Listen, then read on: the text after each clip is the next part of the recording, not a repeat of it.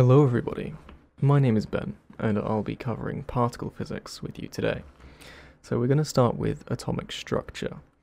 And, I mean, if you did G C S E physics, uh, you will understand that atomic structure is pretty simple in the base level. You've got a cloud of probability that contains the uh, electrons, and then you've got an internal nucleus that contains the more gaseous uh, particles, which are the protons and neutrons. Now, we will expand upon this idea as we get further into the topic, but uh, right now, that's all we really need to know. A couple bits of good information around these particles. A proton has a charge of positive one point six times ten to the minus nineteen coulombs, and it has a mass of one point six seven times ten to the minus twenty-seven kilograms. A neutron, however, does not have any charge, so it's just plain zero, but it still has the same mass as a proton at one point six seven times ten to the minus twenty-seven kilograms. An electron has negative charge of minus one point six times ten to the minus nineteen coulombs, and has a mass of nine point one one times ten to the minus thirty-one kilograms, much, much lighter than the proton and neutron, respectively. Now, these are very much simplified for everyone's understanding in the fact that a proton is relative charge into this scale is positive one, and it has a relative mass of one. A neutron is neutral zero, so it has a neutral charge, and it has another relative mass of one. Now, the electron itself has a negative charge of one, but it has a relative mass of, as far as we need to concern ourselves in this specification, one two-thousandth or zero point zero zero zero five, the relative mass of a proton. Now, a proton number is the atomic number of an atom. You will normally see this as the smaller number in regards to atoms other than things like hydrogen, as it is describing the amount of charged particles inside the nucleus of the atom. Um, this, for a non-ionized atom, will be the same as the electrons. For example, with carbon, it's six protons. Now, this is respective for all elements. For the base understanding that we have on most periodic tables, we'll have the elemental symbol, and the top number will be the nucleon number, which is the combination of the mass of all of the protons and all of the neutrons, as they are the same uh, relative mass. So that'll be on top, and then the bottom number will be the proton number, which will describe its, its relative charge. Now, specific charge is very important, as it allows us to calculate it, something's charge relative to its mass, and so it is literally its charge divided by its mass. This says to us that the specific charge of an electron is much, much greater than the specific charge of a proton. The maths behind that is very simple, and it's just useful for comparing particles and uh, other such charged objects. Now, isotopes. Isotopes are very important because they are, I'm sure if you did uh, G C S E chemistry or physics, you'll understand the definition of an isotope. For reference, hydrogen has three isotopes. Protium, which is normal hydrogen, which is just a single proton and a single electron. Deuterium, which has a proton, a neutron, and an electron. And then tritium, which is slightly radioactive, which has two neutrons, a single proton, and an electron. Isotopic data allows us to determine a lot of things, specifically the interactions between particles and their mass. And of course, the specific charge of a particle changes depending on its isotope, because the isotope will add more mass. Let's move on to stable and unstable nuclei, now that we have a grounding in what we're talking about regarding particle physics. There are a couple forces inside of the nucleus. There is the electromagnetic force, in this case the strong electrostatic attraction between the electrons and the protons binding the atom together, and simultaneously separating the electrons into their understandable um, clouds of probability that we in chemistry call um, orbitals. At this scale, the gravitational force is pretty much completely irrelevant, because it is vastly outweighed by things such as the strong nuclear force and the weak nuclear force. Now, the strong nuclear force This is seen to be the strongest of the forces, however, has an incredibly small range. Its range can be anywhere between zero point five femtometers, that's one times ten to the minus fifteen meters, and around four femtometers. This, while incredibly small, is understandable. It allows us to uh, to explain why certain distances in atoms are as they are. Now, there is a graph for this, but sadly I cannot show you physically, but you will you'll find it in your textbooks if you're studying the A Q A side. Now, this force does not change depending on the size of the particle. So, a proton and a neutron are bound together by the same force, which is this strong force.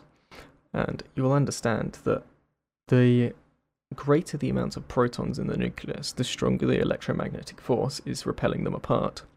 But of course the strong force is able to overcome this until you reach a point where the forces are, well, the electromagnetic force is greater than the uh, strong force.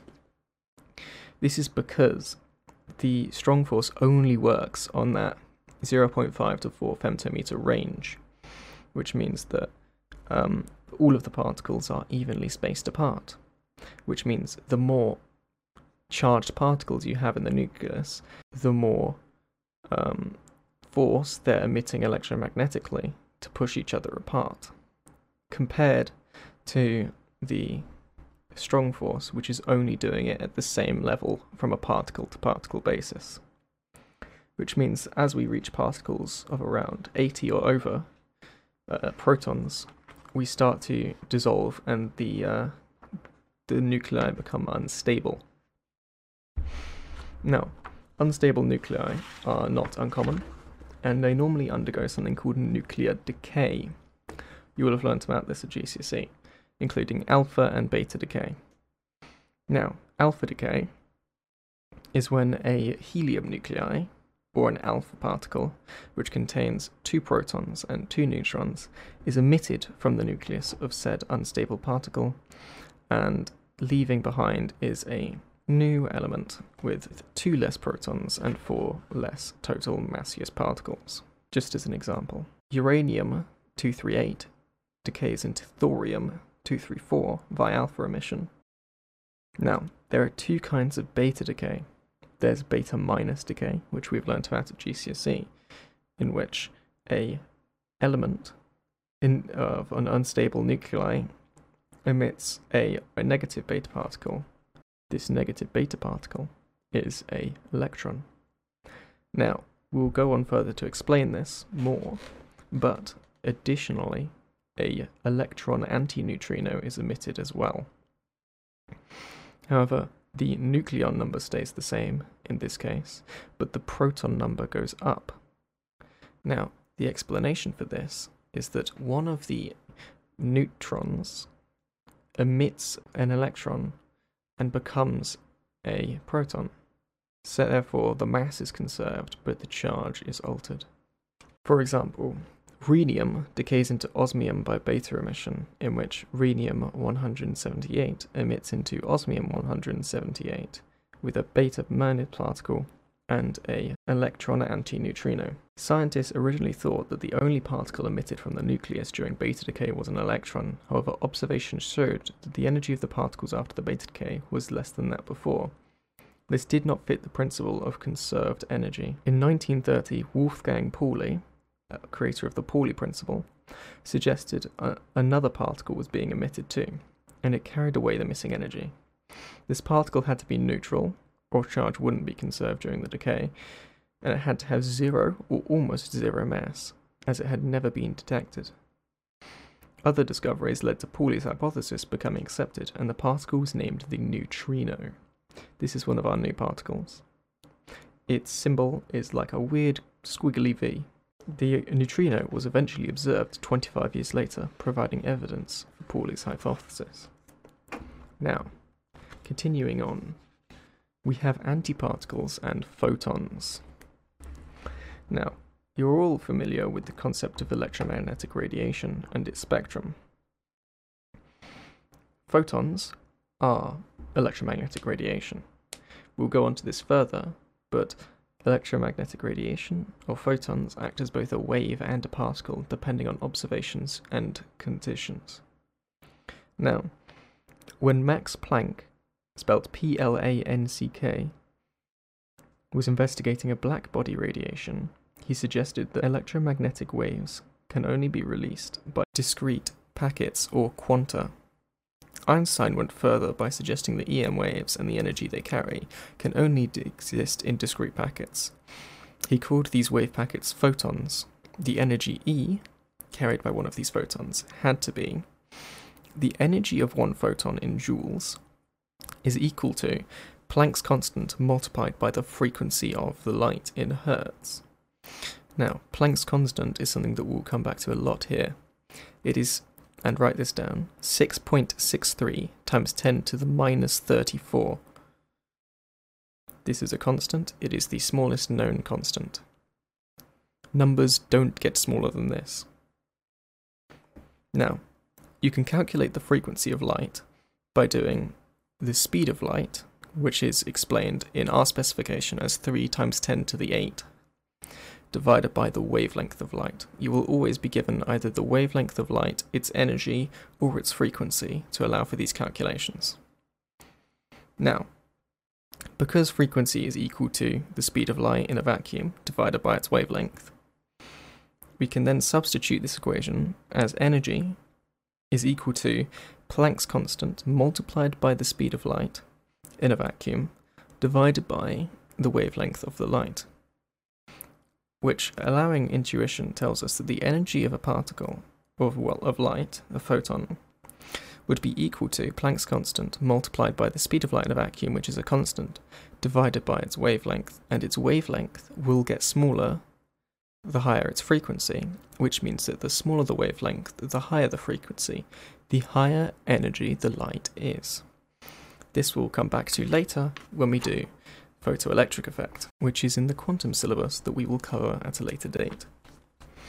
Now, there are antiparticles.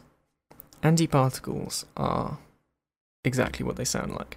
We have been told through many times in our lives that the equations that we work through are based on equal energy transfer, as in energy cannot be cannot be created or destroyed, it must only be conserved or altered. Therefore, when creating the universe, for every positive particle that was made, an antiparticle is its substitute.